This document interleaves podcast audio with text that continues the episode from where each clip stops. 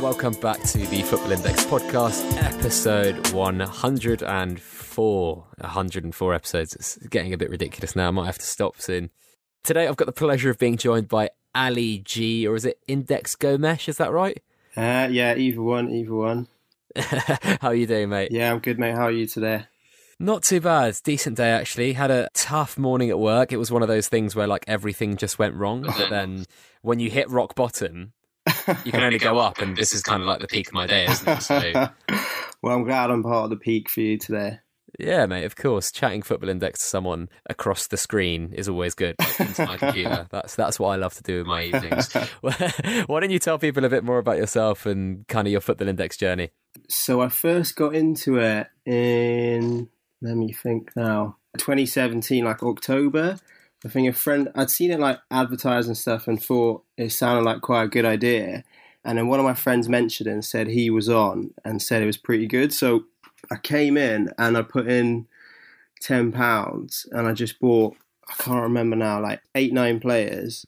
And I was on it for like a week, but I just I couldn't really get into it. I just found the whole thing that it was centered around like media a bit strange because I thought uh, stock market of footballers would be more about like the actual games and how they're performing, but it was more just about media and papers and Mm. stuff. So I didn't really get into it to be honest. So I lost interest pretty quickly.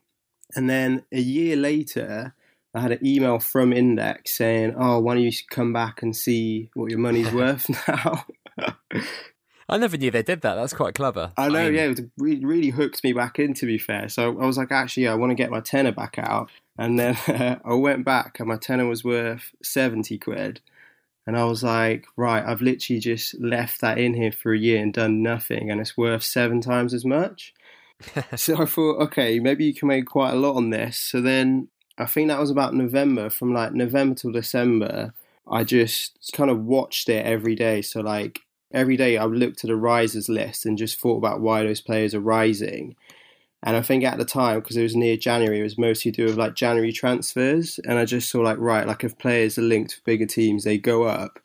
So then I was like, okay, I want to put in a bit more money and just like play around a bit, try and learn with it.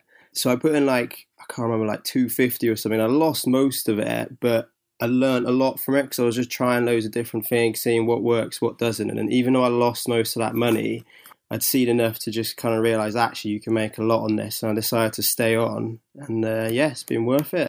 That's pretty interesting, and it's quite similar to PB Man's actually, the, the previous episode that seems to have captured everyone. Everyone seems to have loved that episode, so you've got a lot to live up to, Ali. Um, it's interesting that the MB Alpha side of the product hooked people, but what has made a lot larger or a more variant style of trader join the platform is obviously PB, which I'm sure we'll get into a lot more in the future. But it's quite interesting to see how they kind of hooked, hooked you on after after once being on the platform. I was actually speaking to a colleague who just joined my company recently, and he was like, "Oh yeah, I kind of use it, but I only check it like once a month or once a couple months," and that was kind of alien to me in a weird way. I always kind of thought of the classic football index trader as being someone that is on FI most days or checks their portfolio at least a few times a week. Mm. But maybe there are those people that just kind of leave it in and they just maybe don't care as much. Yeah, I think uh, not every. I think most of the people on Twitter seem to be on there all the time, constantly checking it. Whereas actually outside that, you've got a lot more casual users. Do you know how much money he put in? Uh, I think he said like a couple hundred quid, and obviously, the more money you've got into it, the more skin you've got in the game, and probably the more the attention you're going to pay to it, right? Yeah, but yeah, no, it's interesting to see that there's some more like casual users who just put in a couple hundred. And I guess yeah, if you don't have as much in, you wouldn't be worried about constantly checking it. probably not. Probably not, would you? Well, before we get into some miscellaneous questions, uh, just check out my latest Bank Builder episode, season two, episode five. I did a bit of a deep dive in a trade I did on Gabriel Martinelli in play during one of the games, the, the game he scored a brace recently in, where he flew up ridiculous amounts. But yeah, so I, I, did a bit of a deep dive into that trade and why I bought, why I kept after the first goals, and and all those good things. So if you want to check that out, please do. And also, if you guys do want to leave me a review on iTunes, I really would love that. The latest one from Mister Nefu. Uh, the pod always has a great cross section of guests to give both new and experienced traders balance a balanced point of view. Always offers many interesting perspectives for trading on FI and makes the listener think about their own strategy. Kind of a compliment to me and you now, Ali, right? yeah, I'll take that. Uh, we've got a question here from Matthew uh, Show Pony, who does the kind of images. Luckily, did the uh, Ali G in the House kind of remake with you and me, which was I mean, weird, funny, whatever you guys want to call it. Uh, my question, please, can we make this happen in real life? If Fig could drive, he'd be hot property. Imagine your MCM turning up in a tuned up 2002 Citroen saxo blaring Usher confessions party. yeah, I think it'd be quite hard to turn you down on a Citroen picking me up, mate. I can't drive, so that's the issue. I believe that. So I'd have to learn first, then buy a Citroen 2002. To be fair, my dad, when we were younger, had like a not that exact Citroen from LEG, but like quite like a similar, like maybe a slightly more modern one. So there's that link there, which is, which is weird. Usher Confessions Part Two. Yeah, no. Ali G in the House, there. Great, great film. Yeah, awesome film. You've watched it, right? yeah, definitely. I mean, it's my namesake, so I kind of have to. the amount of jokes I had made against me when I was younger. Yeah, it would have been weird if you hadn't watched it. To be fair, you probably like got forced into watching it just because of that. Probably, yeah, exactly. Uh, we got a uh, question here from FI Headhunter. Who's the best footballer to ever come from Staines? and is Mijuli on the index? So I actually don't know if there's many footballers that have come from Staines. Yeah, Staines isn't. Uh, it's not really known for his footballers, so uh, we're lacking on that front.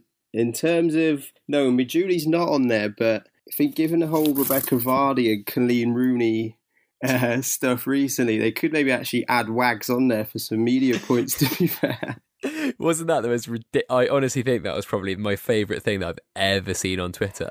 Like, how long do you think it took Coleen Rooney to write that up and then post it because it was just so well crafted. There was people yeah, posting shit like, "Oh, this is better." Like, I think a couple of my favorite tweets. One of them was like, "This should be shown in like every English GCSE class," and then the one about comparing her to like Agatha Christie and like Poirot was just, oh man, it was just some. I just love the way she's ended ones. it as well, and it's just like it's Rebecca Vardy um, I just as you did that, I went out on Town FC Wikipedia. um, that uh, Joe Aribo, the guy that oh the Charlton guy. Yeah, he went to Rangers recently. He used to play for them, which is uh, oh well. There thing. we go then. There you go. Um, there's not really that many others that have come. Oh, Gordon Hill went to play for Man United, capped England six times. There you go for the older listeners. He was born in 1954, so. bit before my time. His playing career spanned from 73 to 91, played for United between 75 and 78. So there you go. Some of you will remember him, maybe. um, yeah, yeah, apart from that, not it seems as though not that many people or, you know, very good footballers played from played in Staines. But if you're listening and you know someone from Staines that's really good at football and became a very good football player, do tell us. Do tell us. Proper questions. Just need to remind you guys that this podcast episode is brought to you in partnership with Smart Scout. So I plugged them in the last episode, but uh, this time I'm going to tell you about how you can see how a player in one league would perform in another. So if you've ever wanted to know how, you know, randomly Jamie Vardy performed in La Liga, then, you know, this could be useful. Or more useful if you were looking for like a non-PB player and how they perform in a PB league, then you can do that at smarterscout.com. So if you want to use the code FIG2019 and get your first three months free, uh, you can do that at smarterscout.com. Premium users have access to first tier leagues from around the world and the top five second tiers in Europe for only $5 a month. But obviously, with FIG 2019, you get your first three months free only at smarterscout.com. So check them out. The Dan Altman, who who runs it, who was on the podcast a uh, several weeks ago now, was awesome, awesome, really, really good show. If you haven't li- listened to that one, do check it out, and also check them out. Have a look, smarterscout.com. So, got questions here, and Ali, do you have an inkling about what we're going to talk about for the rest of the, most of the show? Probably the uh, announcement for the dividend dividend review. Yeah, well, it's weird because since we announced you coming on, we obviously had the whole kerfuffle with the 7% job, and then people complaining about the 7% not being real, FI announcing that there's going to be a dividend review, and FI releasing that, in fact, the 7% stuff was true, I think. Uh, so we'll go for the first question, which was from uh, Ross FI here. And he says, What do you predict the dividend policy announcement will be around? Do you think media dividends will be changed? And how much impact do you think the squad will have on future MB? Then Joe Felix says, What specific area of the dividend structure do you think they will change? Or, in your opinion, make the most sense from a business perspective or a trader's perspective? And then Stamford follows up by saying, Now that FI committed to a dividend review, how would you restructure the dividend offerings? right. I think we start with the first question then on just what I think the announcement will be. And I think the key thing for me is that they called it dividend review and they were quite vague about the whole thing. I think everyone's been really quick to assume we're going to have a dividend increase end of the month, but I'm not so sure of that to be honest. For example, like you had Mike and Kieran on quite recently, and they were both quite uh, adamant that there isn't going to be a dividend increase anytime soon. We know Adam said that before himself. And what is it? It was only it's only a couple months ago. Was it in March when they did the share split announcement, or when was it? Yeah, it was in March. So it was only in March then when they did that, and they announced. You know, we've already had increases quite recently, so I'm not 100% they are going to increase them. I think it might be some sort of announcement about their strategy, like going forward. So they might tell us a bit more about timing of dividend increases or how they're going to work that out, like going forward. For example, say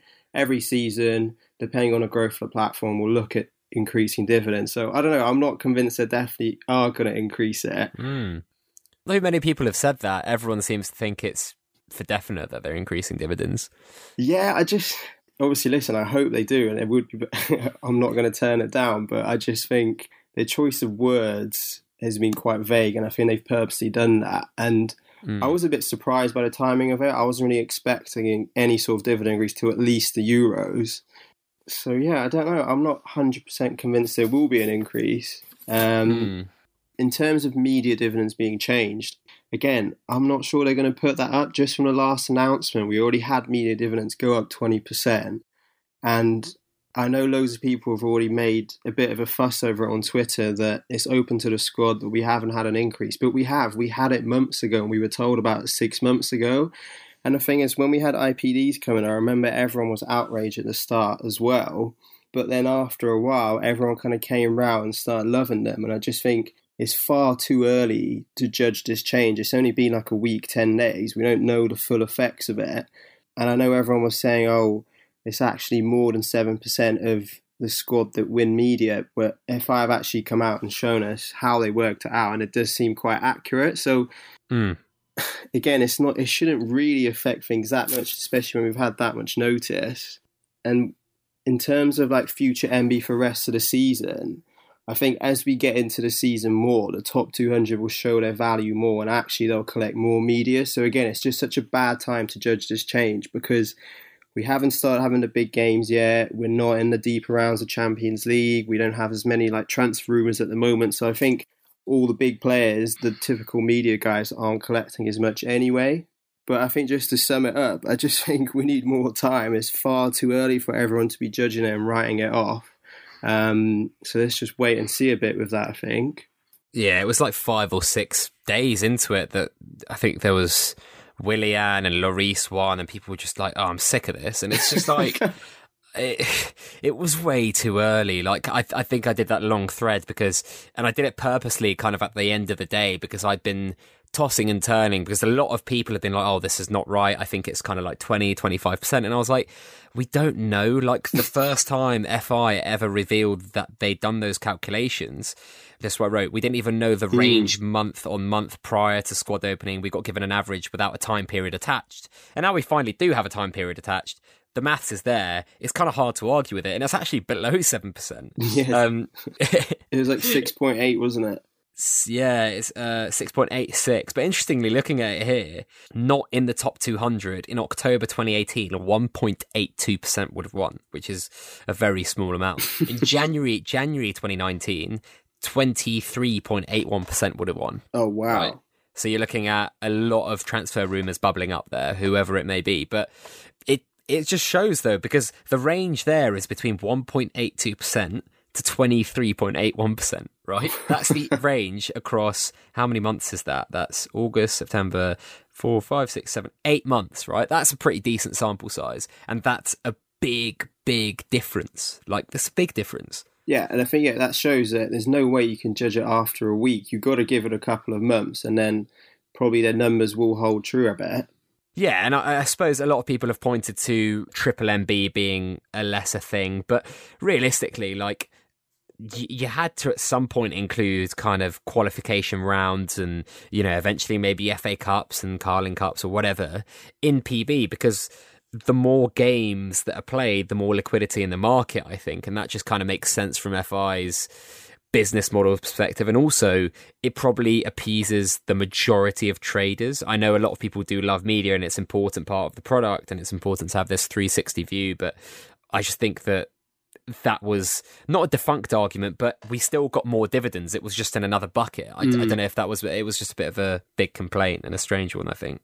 Yeah, that's spot on. Really, I think that PB is what gains the most interest from traders, and during international breaks, we're going to get more interest if there's PB dividends on offer compared to media ones. And I think people even said that over the first couple. They said this is the first time I've not been bored in the in the international break because PB's been on.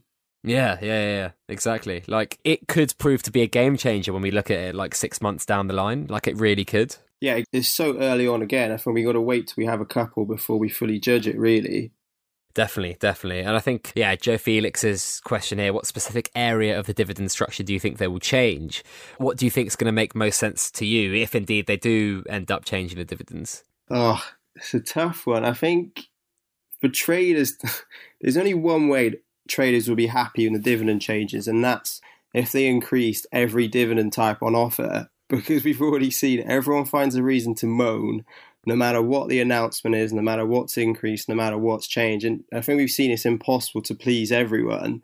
Hmm. So I think the only way traders would all be happy is if increase every possible dividend. But obviously, really doubt they're going to do that. I think from a business perspective, I think looking at it financially, they want whatever's going to keep most people interested mm. and hmm. also draw most new users in. And for me, that's got to be an increase in PB over MB. I just think it's so much easier to follow. It, it follows what happens on the pitch. There's so much data around for people to look into, and just the rises and falls around PB I find are more logical. And winning P, for example, if a player wins PB, is because well, majority of the time is because they're playing well on the pitch and they see a rise off the back of it. That's more logical to me than a player winning media dividends because he's had a new haircut or just something ridiculous like that, really. And listen, like I get it, like MB is important and it was like foundations of index and it was the original idea, but there's just so many biases and flaws in this system. It does make it a little bit of a joke for me. And I think if FI want to keep growing and take this forward, then PB really, really needs to outweigh MB as a dividend. I do kind of agree, actually. Uh, I think that if you look at the product as a whole, you look at what traders get most excited about, you look at what probably creates the most liquidity in the market, it's PB. And I think that for this thing to go from you know a 70 million market cap to 1 billion because mm. that's probably what we're talking about in terms of the potential of this thing then I don't think you can do that with the current weighting between PB and MB. And look, that can't be done overnight, right? No, you can't no. suddenly devalue the MB bets by a ridiculous amount by saying we're quadrupling PB, meaning that every PB player is worth, or part of a PB player or part of a player that is PB rather, is worth mm. four times more than the media. It has to be gradual. But I don't see a reason why we can't veer towards that one day, like eventually in the future, you know, two, three years down the line. IPDs, I think they've got to be quite careful with in the way Oui. that they. Because I said this the other day to someone. I said if FI increase IPDs too much, say in this review or in the future, in comparison to the other two dividends, you are going to get fewer and fewer big investors, and that's what you need. You need big money coming into this market to to prop up prices. You need them to create a bigger market cap, add liquidity to the market, add confidence to the market. And whether we like it or not, those big investors are what keeps FI ticking from a business standpoint longer term. There's you know a reason why FI employ actual people to cater to the needs of the biggest investors on the platform, and there's a reason that you know hedge funds do that as well for their clients. It's just smart business, and I think their business model will follow that. I- think when IPDs first came out, a lot of people said, "Oh, what a great way to increase liquidity." Mm. And I think really the better part of IPDs is them giving value to uh, cheaper players. I thought the liquidity thing was a slightly lazy argument because I think you could do that in other ways, whether that's, you know, pushing back the dividend deadline for PB and MB or making PB tiered. I don't know if that would increase liquidity, but there are other things that you can do in that kind of vicinity. Yeah, I think it, it really gave value to like sub one pound players that can't really compete for PB, um, but score a lot of goals or even keep. Well, I guess it's not probably not had a desired effect on keepers that FI wanted. I think, but yeah, definitely players that weren't quite good enough to challenge for PB suddenly became attractive options to buy just to buy for goals. And I think we saw a bit of a surge in all the under one pound strikers at one point. Yeah, we did, and I think um, that's kind of slightly died down, probably partly because of the announcement that we're going to be seeing. So that that's going to be interesting. But I think Alan Cooper's mentioned tiered PB here. Actually, I've probably stolen the words out of his mouth. He says tiered B PB still my favourite. But it won't happen. Triple media buzz every day, double and treble days actually being what they say, or more than that. So, what what about potential of triple media coming back? Um, That would be a big waiting, wouldn't it, towards MB? Yeah, that's the thing. Like we said earlier, I rather see more of a shift in towards PB from this one. And like you said, it's got to be gradual, but this is a perfect chance just to increase it slightly. And similar to what you said about IPDs, like the last announcement was most heavily uh, weighted towards IPD. So I think I definitely rather not see another increase there. I think they've got to be careful because if they shift away from the whole PB thing too much, I think they're losing their like unique selling point that that makes them different from the bookies. That this is more of a longer term bet. Like if you keep increasing IPDs, it is just going to get closer and closer to the bookies and the anytime goal scorer market. So I think not IPD. Like I said, I think PB should weigh more than MB, so I like it to go towards PB. Um, I think I'd love tiered PB as well, but they seem really against it. Anytime they come up, they shoot it down straight away. I think what I'd maybe like to see is a quadruple day for the Saturday and Sundays where we got a crazy amount of games. So obviously we got singles, doubles, trebles. Why not have another one when you do have crazy number of games? That could be interesting. In terms of the timing of it, like I said, I don't think the increase will be end of October. So Mm. I'd probably like to see it for the Euros. I think they missed a real trick. Sorry to interrupt you, right. but do you think that if I say to you, look, Ali, in June 2020, FI are going to increase dividends by 70%, let's just say, I'm just using Mm. an arbitrary number, what would you go and do? I'd like sell up anything I can and put all my money in FI. I don't know. exactly, right? So Yeah. it makes no difference. If I say to you, it's going to start in November or June 2020, it's kind of the same, isn't it? Yeah, yeah, that's true. And this is the thing, even if end of October, they exactly. So if they came out end of October and they said we're not increasing dividends now, but we will end of the season, I'd be perfectly happy. And if anything, I think they should do that because I think we need that little bit of yeah. Well, it's just more confidence. I think at the moment there's a bit of people aren't sure like are dividends going to increase? If so, when will it be? How much it be? And I think the uncertainty puts people off investing. Whereas if you knew in a couple of months' time, or they gave a certain day dividends would go up, you feel much more confident putting more money in. So I think it's holding people back, not knowing anything around their kind of thinking with dividends. Is it going to increase? When will it be? How much will it be by? What's the way they think about it? So I think we do need more information about it, and I think that's what the review announcement could be. Yeah, I think I've had a few messages from people saying stuff like, I actually sold a load of players because I've got the vibe from FI that they're not going to be increasing dividends, or better yet, that they just weren't sure what FI's kind of long term dividend plan was. Mm. I think I had a conversation with like Stanford, ASP, and SOTD, and a couple of other guys on Twitter. We were talking about kind of that double edged sword about FI can't say, look, dividends are going to increase every year. And the reason they can't do that is because we just keep buying and buying and depositing and depositing. And some people would say that's great, but it would just create bubble after bubble after bubble. And you'd be buying players now for a dividend increase in like three years' time. Do you know what I mean? Like mm. it would mm. be like a bubble in a bubble in a bubble. It'd be kind of strange. It'd be a more silly market, I think. And I'm not saying there's not something towards that that is right. But basically, I don't think they've got the balance right now in saying nothing. Yeah. And I don't think the answer is saying, look, this is what it's going to be on the 1st of January every year. We're going to increase dividends by a set percent. Yeah.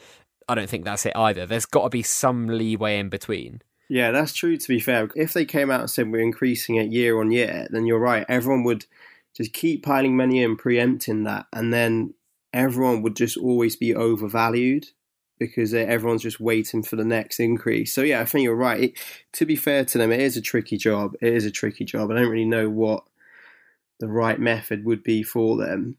I don't know if they. Sh- yeah, I don't know really. It's it's got to be linked growth, really. I guess it's just at certain points of growth they've got to say, right, we want to review it now. We want to review it now. Mm, mm. I I tend to agree. I tend to agree. I think tiered PB could actually be a thing. Like, I'm not saying it's going to be, but I think it could be a thing. I know they've been very starkly against it the whole time, but I I don't really see. Why do you think they are so against it? Because literally, anytime it's mentioned, they always just shoot it down straight away. I don't really know. I suppose in terms of IPDs and MB, it's easy for them to get the data from IPDs. They don't have to pay for it. They just get it from whatever, like they could just get it from WhoScored, right? They just, you could just sit an intern down and get them to jot down the numbers or get someone to scrape the internet. With MB, there's the Norwegian guys matrix that they use, uh, the, the sentiment scoring thing. So I'm not sure if they had to pay for that, but probably wasn't that expensive. With tiered PB, I think if they wanted to like I think it's just probably harder for them to model what the payouts will be. Mm. And it would, but I don't know, it seems to me that it would make this more, seem more like a stock market in that if you buy a premium player, right, mm. and instead of Neymar winning, I don't know, eight times a year as a single star man or whatever, mm. he hmm. wins 20 times a year in the top three. But that makes those payouts a little bit more constant. And it means that those premium assets hold a bit more weight and they have a bit more money and a bit of a base in them longer term. And I think that it would also mean that the lower end of the market, right, there's going to be those guys that score a few goals or a couple goals on a game day, but Messi scores a hat trick and they get beaten, right? Mm. That player might have just had the performance of the season and hasn't been rewarded, or the best performance in that game week apart from Messi and hasn't been rewarded. And I think, like, I get the endorphin rush of, of winning you know, that first star man spot and Messi and Neymar, if they perform to their best of their ability and Ronaldo, they're always going to be top, right? Or maybe not Ronaldo because he's maybe not as suited, but even him, right? If he scores four goals or a hat trick in a game, he's probably going to win. So I think there's maybe an angle there where it makes it feel like for those bigger investors that they're investing in something that has a bit more of a just a payout that keeps ticking along, right? That in that triple PB or tiered PB scenario. But I don't know. But maybe that's what FI don't want. Maybe they don't want people just sitting on the big holds, and that's why. But they do want do big investors. Mm.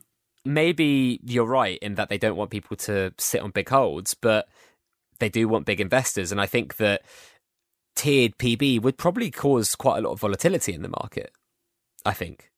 But I do think you could do things with tiered PB, like why not move the dividend deadline back? You know, that would yeah. cause a lot more volatility. That would yeah, cause yeah. a lot more uh, booms and busts. So if they were like, okay, look, that means people sit on players too much in terms of tier PB, then they can balance that out with pushing it further or doing something else. I don't know.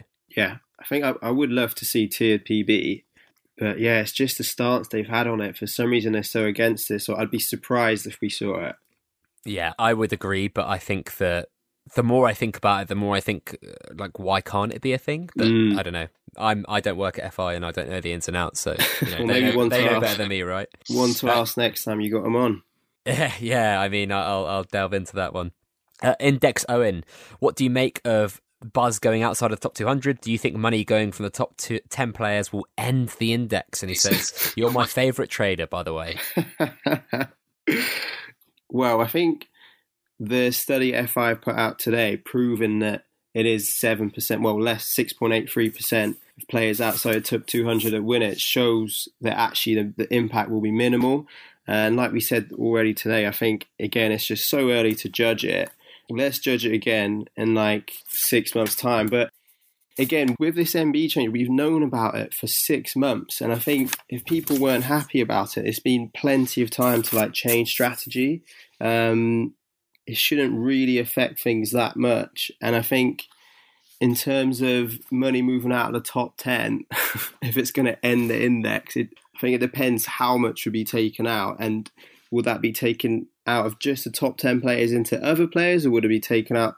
the index completely? Because if it's being taken out of the top 10 players lower down i don't think it would affect things as much. Whereas obviously if people sell up those players and take the money out completely then yeah it'd have a bigger effect I think I kind of disagree slightly on the aspect that if the money taken out goes into lower players, it's not a disastrous thing for the index because it, to some extent, it is. Because if you think about it, if Neymar is the guy that returns the most dividends across the year, mm.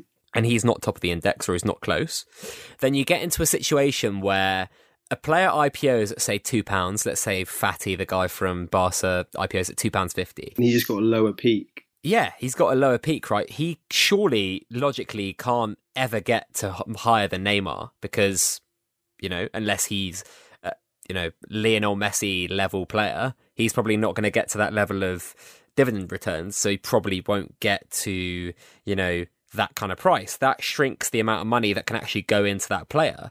So I think it's kind of like a, for FI, it is actually kind of a disaster if those top 10 or the, not the top 10 necessarily the premium assets aren't beholden given some sort of weight to them if that makes sense because it actually shrinks the potential prices of all the players they IPO and all the players lower down below.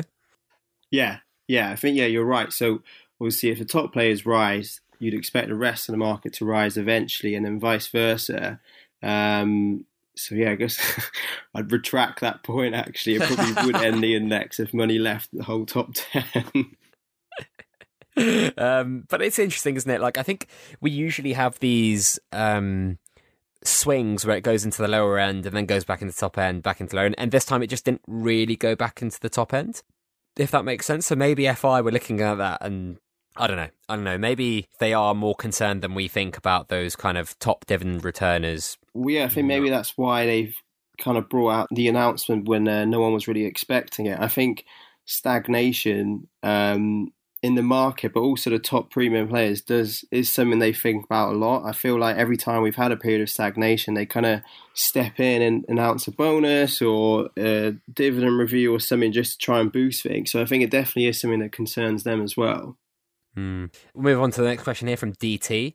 Do you think FI influenced the market too much? In the past few weeks, we've had dips prior to a suspected deposit bonus, massive rise with a net spend birthday bonus, a bigger dip at the end of the bonus, and now another rise because of the dividend news. Shouldn't they just let the market dictate itself instead of dictating it for us?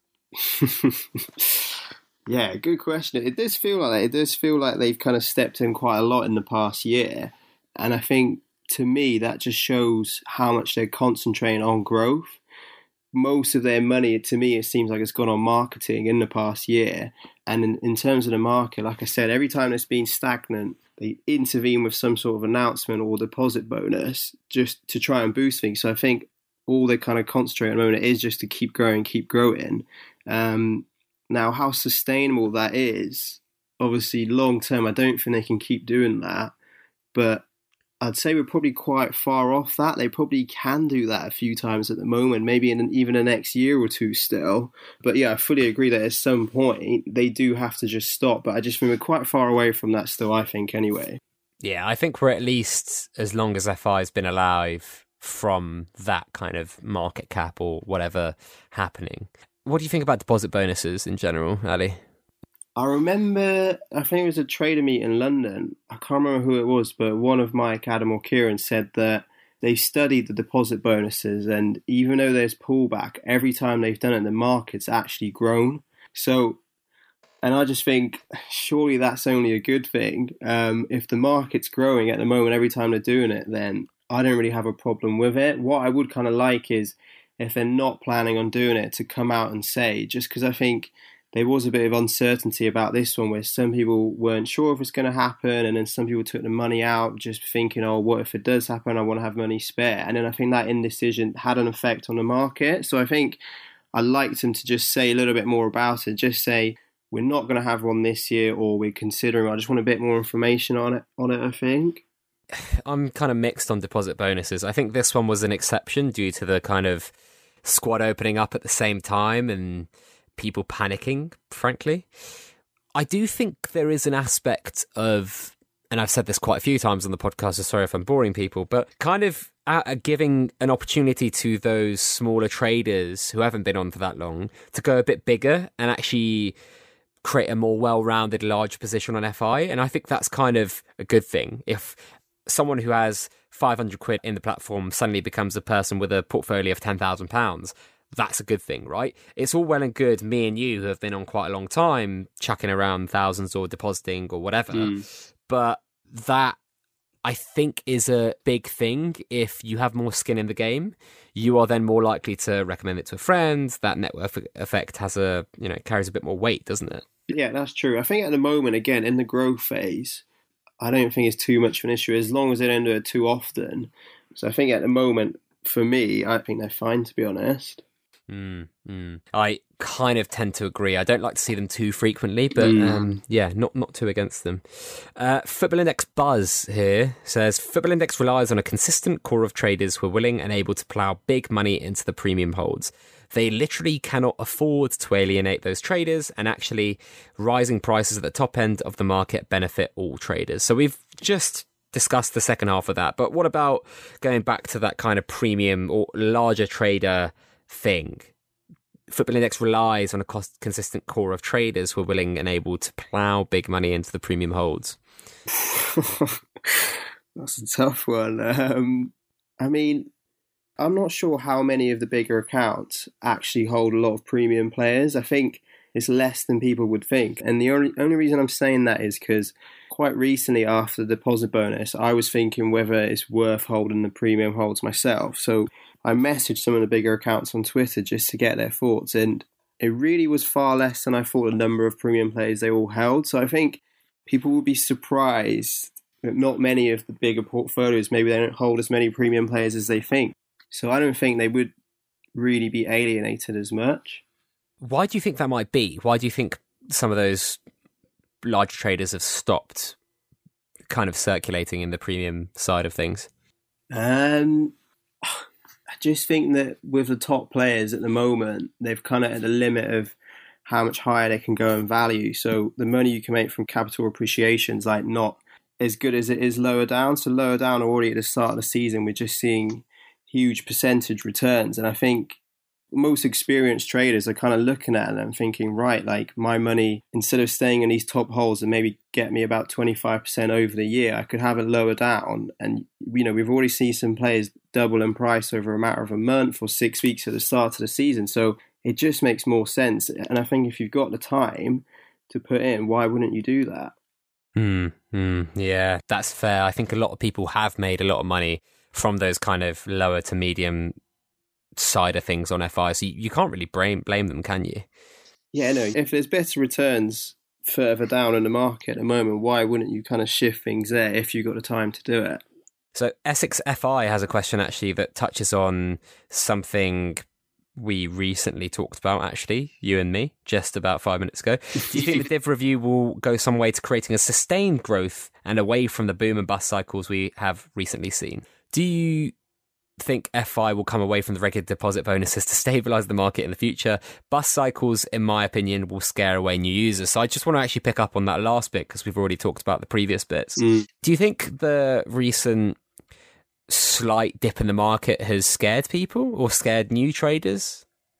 Um, I think as a new trader, timing is a big thing. If if you do join at a time when everything's just going down, and then let's say you go on Twitter and everyone's posting all this negative stuff, you would get scared off. It's, it's a natural thing. But then it depends on the mentality of like the new user as well. Like if you're joining this, if you join FI as like an investment, then you've got to have the mindset that actually some weeks or some months it will go down. You can't expect to go all the way up. So I think it really depends on the mentality of the trader.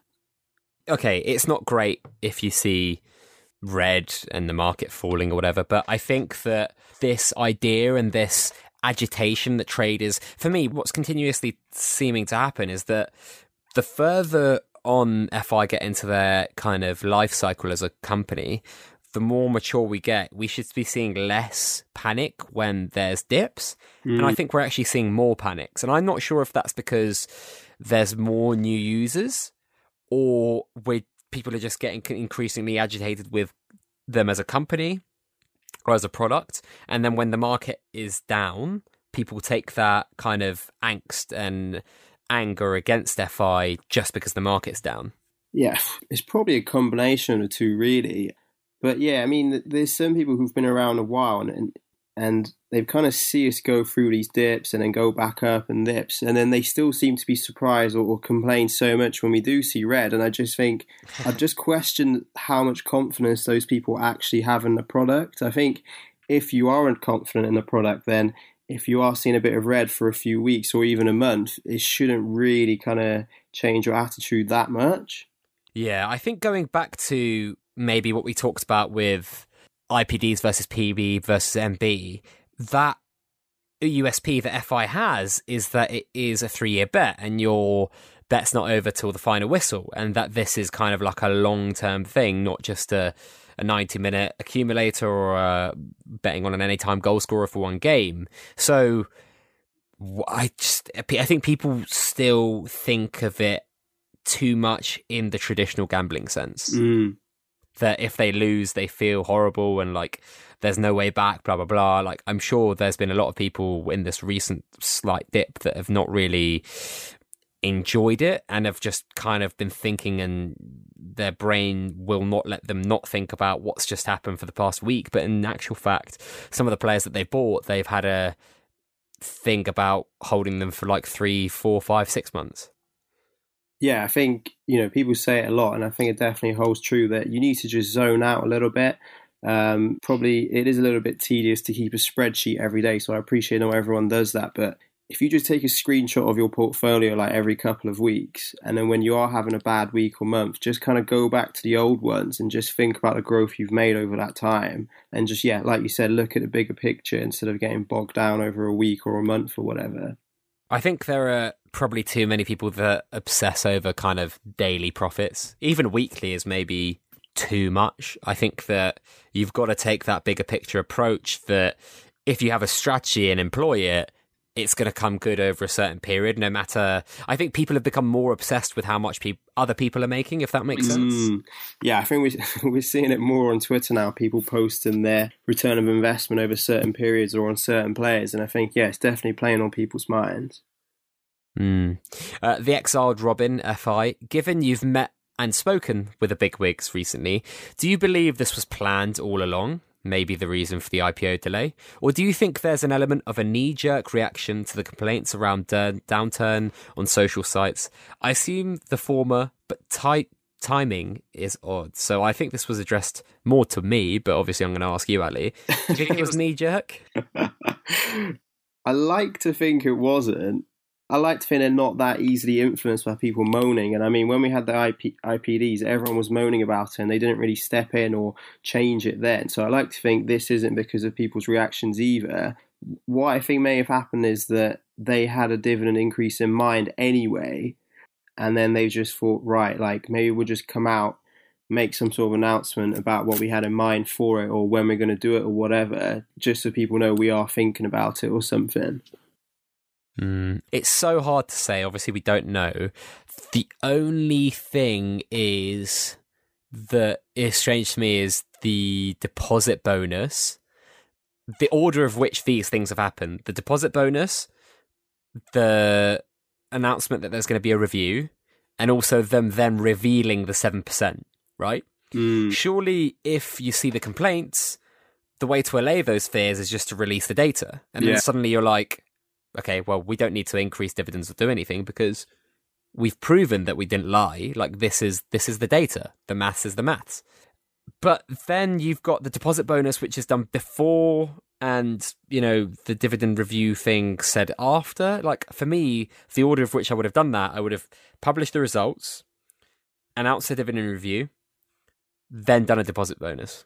Yeah, I think they should they should have released the results of the seven percent right at the start back in March when they said, "Oh, only seven percent outside top two hundred win." Why not just show people then, and then you'd stop everyone complaining and looking into it?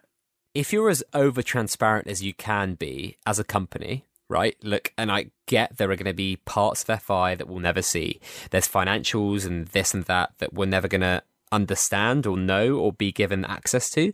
But if FI push the boat out as far as they can in terms of giving traders or investors the knowledge that they aren't quote unquote hoodwinking us, because I think even if it's 0.1% of users that think that, it's a bad thing. That's for me, if I was running a company, I'd want every single one of the customers on my platform when we use my product to trust my brand, right? And I think there's still too many people that don't trust FI considering we're 4 years down the line. Mm. And I think that's on FI really to kind of properly be as transparent as you can. Because for me that was just one layer of transparency right? They didn't say how long they'd done that kind of uh, case study on. They didn't say who the players were. They didn't give all that data that we saw today. Why couldn't they have done that at the beginning? Then you've suddenly you've over communicated and been as transparent as possible if someone complains then they're just clearly inconsiderate and uh, someone that you probably don't want on as customer anyway yeah, I mean, thinking back to it, it was a bit lazy from them. I don't, if they had the results there, if they looked into it, done all the research, I don't really understand why they didn't publish it and save themselves all this hassle. Um, the fact that they have released that though again, just to kind of back their point about why media hasn't changed that much, just makes me think again, this dividend announcement may not really be an increase, or at least won't be an increase for media dividends anyway. Yeah, I don't know. I just think it was a strange way to do it, which just kind of confuses me. And I don't want to put my neck on the line and say that it was knee jerk or it wasn't. Mm. I don't know. It's It was strange timing for sure, very strange. Yeah, especially going into an international break. It was just like a I don't know. I think that like you, I would have probably done this either in the new year or probably before the Euros. Yeah, I think they really could use it well for the Euros. You're going to get so much, there'd be so much interest, so much interest of people watching and following that if you do some sort of dividend increase, then it's going to bring in so many new customers, I think. Mm, Yeah, yeah. I mean, I'd like to think it wasn't knee jerk overall, but just the way they've done it, I can't help but feel that maybe there was some back and forth, or maybe they weren't sure, or maybe they just said, "Oh, if this happens, we'll do it." If that makes sense. If there's a market downturn Mm. by five percent, we'll do it. Or I don't know. Let's see where it goes. Most FI announcements have gone well to this date, so I kind of trust that the one on the is it 29th will be quite good. Maybe they'll be transparent then and, and tell us kind of why they did it and why they did it at that time. We'll see. Mm, mm. Uh, FI Headhunter says, Do you think FI could replace Media Buzz with anything else to keep the interest up on non match days? Not really, to be honest, which is why, as much as I prefer PB over media, I do think we need media to stay for the non match days and like the summers where there's no international tournaments on. I think it, it is a key part of it, and there is no replacement for it, really. So I think it does need to always stay in some sort of form at least. I also think FI will have difficulty removing things, right? And that's why everyone was kind of like, okay, are, we, are you going to announce in play dividends are here to stay? Are you going to announce in play dividends are here to stay? Mm. Because once FI commit to that, it's very hard from them from a gambling regs things point of view to like remove a whole dividend category because that fundamentally I don't think they can decrease dividends. I think Sam Friedman talked about it once on the podcast where he was just like, it just won't happen. Like confidence in the market will um, will deter completely. And I just think they'd have quite a few complaints to probably people that they don't want to be complained to about, if that makes mm. sense. Yeah, they can't de- decrease dividends in any way. I think a lot of people would leave then. But like we said earlier, I think I'd rather just see a slight gradual increase in PB and then we slowly get that weighting shifted from PB to MB without MB actually ever getting decreased. Exactly. I think that's the way to do it. And I think if you think that FI are going to increase dividends probably for the next, I don't know, two, three years, maybe four years, who knows, then I would think, and I would hazard a guess, that PB will be the main one that increases and MB and IPD become smaller components of the platform. Mm. I hope so. I hope that's the direction they go, to be honest then I think they open themselves up to because they talked about as well the PB matrix being reviewed at some point. Mm. Like, I think that that is the most important part of the product. Once they fix MB in terms of, you know, the matrix and all the things that they talked about that they want to fix, then eventually they're probably going to iterate the PB matrix again at some point. I don't think we should be scared of that, especially if they're going to continuously increase dividends for the next three or four years until we have something a bit more robust. Because at the moment, there's people who are saying, okay, well, now corner takers are too good, midfielders are winning too much. So they, you know, it's better now than it was, but I don't think it's perfect. And I think that they can, as a product, move towards something better. And to be fair to them, the more the more data they get on it, the more seasons they kind of implement it, the the more they realise what way it should go. So yeah, I think again, if they, if they want to change it next year, I wouldn't be against it at all because every time they're improving it slightly, and eventually we will get something that replicates on pitch performance more accurately. Really. Mm. Uh, well, time for uh, a little plug for Index Gain now, and I don't know, Ali, do you use Index Gain? Yeah, I do actually. Um, I would definitely recommend that. I think the price alerts alone are worth the membership, to be honest. Yeah, so as Ali mentioned there, you can basically set price alerts for every player that you own in your portfolio. So if you have, you know, Pogba, Neymar, and Messi, you don't want to look at your portfolio every day, don't want to open that pesky football index app every day, then you know you can insert them, Neymar, Pogba, and Messi into your Slack app on Index Gain, and they will send you price alerts however often you want them, which is pretty nifty is really good. A lot of people love it. So if you guys are interested in checking out their community and all those great functions that they have, both on the Slack app and also on their website, you can use the code FIG2020 for 50% off your first month. Uh, indexgain.co.uk and uh, yeah, check them out. Some great guys behind it, and it's a, a great product. Uh, the next few questions here we've got are about your strategy, Ali. So We've talked a lot about what's happened to FI, so maybe we dig into a bit more yourself as a trader, which is only fair as you've given up uh, an hour and a bit of your evening to chat through a laptop with me. Uh, Football Index Mole, best announcement ever. And I think that he's talking about the announcement of you coming on the fod- podcast. I think the the look suited you, Fig. So me and the um, the overalls or whatever it is. To Ali, when, if ever, have you switched up your trading style, and what caused you to change? I'd say I probably ch- change my trading style quite often, um, and that's because the way I like to kind of trade and look at things is just by looking at the different market cycles. So there's certain predictable ones you get every year. Like let's say the summer transfer period and the January transfer period, and then in between that, you've almost got like mini trends that always develop. So I think let's look at last summer, for example. So obviously we had transfers, and then we knew the under 20 World Cup was coming up. So that was like a mini trend for me where under 20 World Cup players were going up. And then also, then we had the IPD strikers. Then I think single and double days became a big one where people were looking at which teams got singles and doubles and buying in advance. Then we kind of had like a bit of a non PB league player hype recently. Then there was one about PB players on set pieces. So I think there's always kind of mini trends going on. I, I, try and just find what those trends are and get on early if I can. And I'd say the best way of doing it is Twitter. I think Twitter gets so much stick from people about negativity on there, people moaning, people pumping. Um, when it's true, there is a lot of useless stuff on there we could do without. But at the same time, I do think it probably is the most useful tool as well You've got so many traders there, and people kind of people put out a lot of uh, useful information, a lot of and useful, it's all, and it's all free.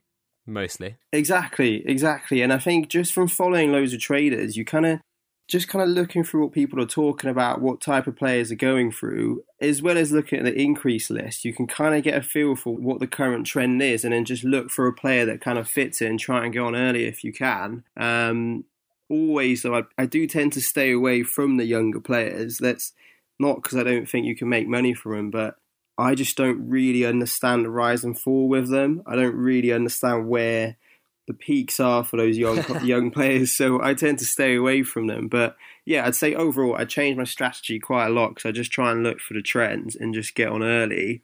I know people talk about short term trading and long term trading, but I'd probably say I'm like a medium term trader.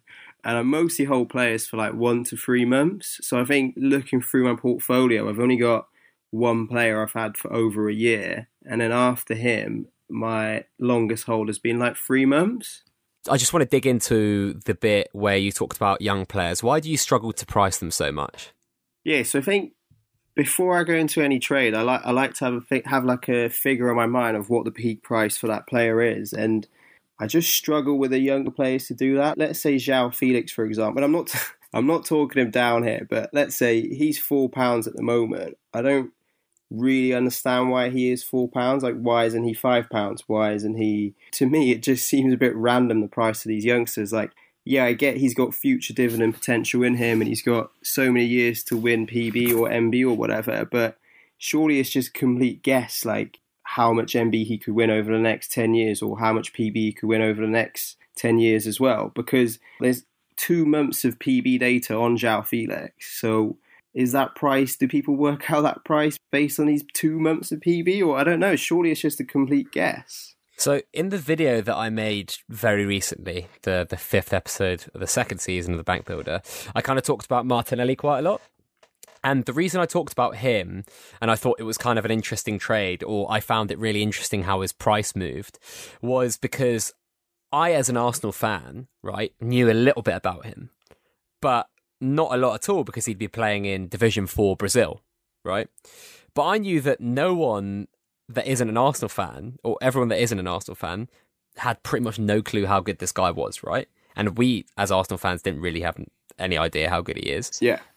So when he scored, right, that was probably the first kind of data point, or that his, you know, the second, those two goals that he scored against um, Standard Liège were the first couple strong bits of data that traders have actually got about him, if that makes sense. I know that's a really weird thing to say, but we've gone from having no information on a player to suddenly having this data point, which is only positive because he scored two goals. So if you kind of imagine Mason Greenwood, right? We've got a player that was hyped a lot throughout the youth academy. You know, he's in the squad um, Manchester United at a really young age. Same with João Felix. He's played for Benfica for a whole season, so we've got that whole bit of data. And then he's moved to Atletico Madrid. He's played there for three months now. We've got that bit of data.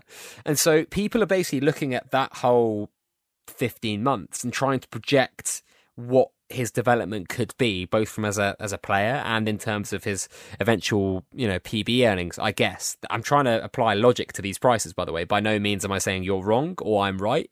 Uh, in I'm just trying to play devil's advocate into kind of trying to twist the conversation into them having some intrinsic value that isn't dividend based, if that makes sense.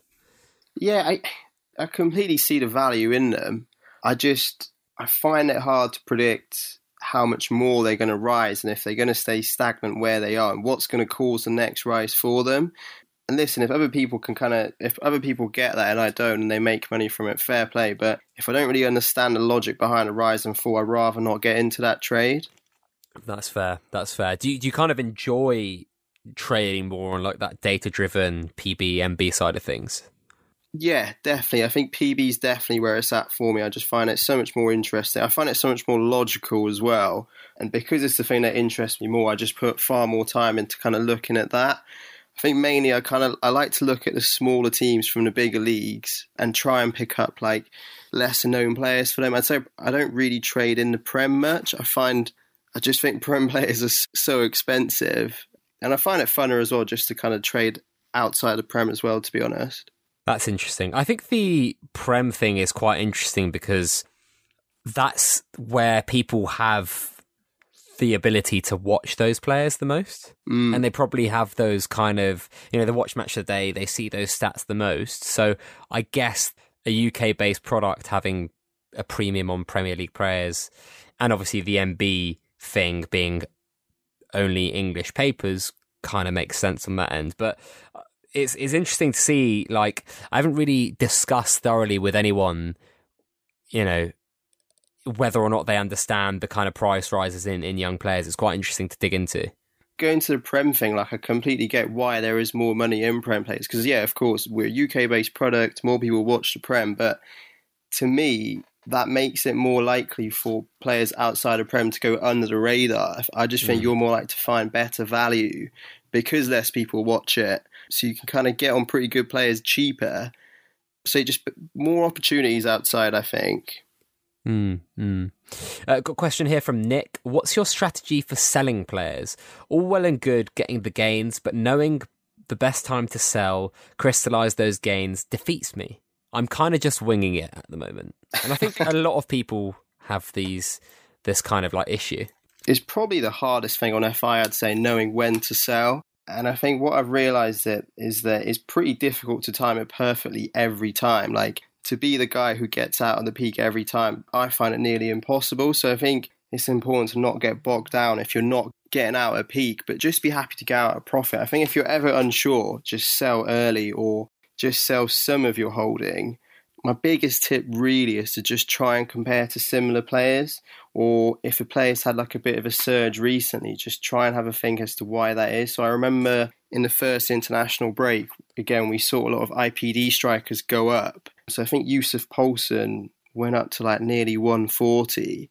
And, and part of the big reason for him and other other uh, Euro 2020 strikers rising that much at a time was because they had the qualifiers. And if you think about that as a factor, once the qualifiers are over, that factor's out the window. So if they've had a price surge for that, you should expect a price drop after. So that's kind of the reason you try and think think to sell anything. Just think what factors have caused a rise. Are these factors still going to be relevant in a week, two weeks, whenever? So that's kind of the way I'd think about. It. But yeah, if you're ever unsure, I'd just sell early. I reckon. Mm, yeah, I think the issue is that if you're unsure about something, you shouldn't not act. That's kind of the the one thing that I have. I have to be certain that I'm gonna keep a player, right, or certain that I'm gonna sell a player. If I'm unsure though, I don't necessarily tend to leave it. I tend to think like, okay, how what percentage would I put on my certainty? And if I'm 70% cert, sure that I want to keep this player, I'd sell 30%.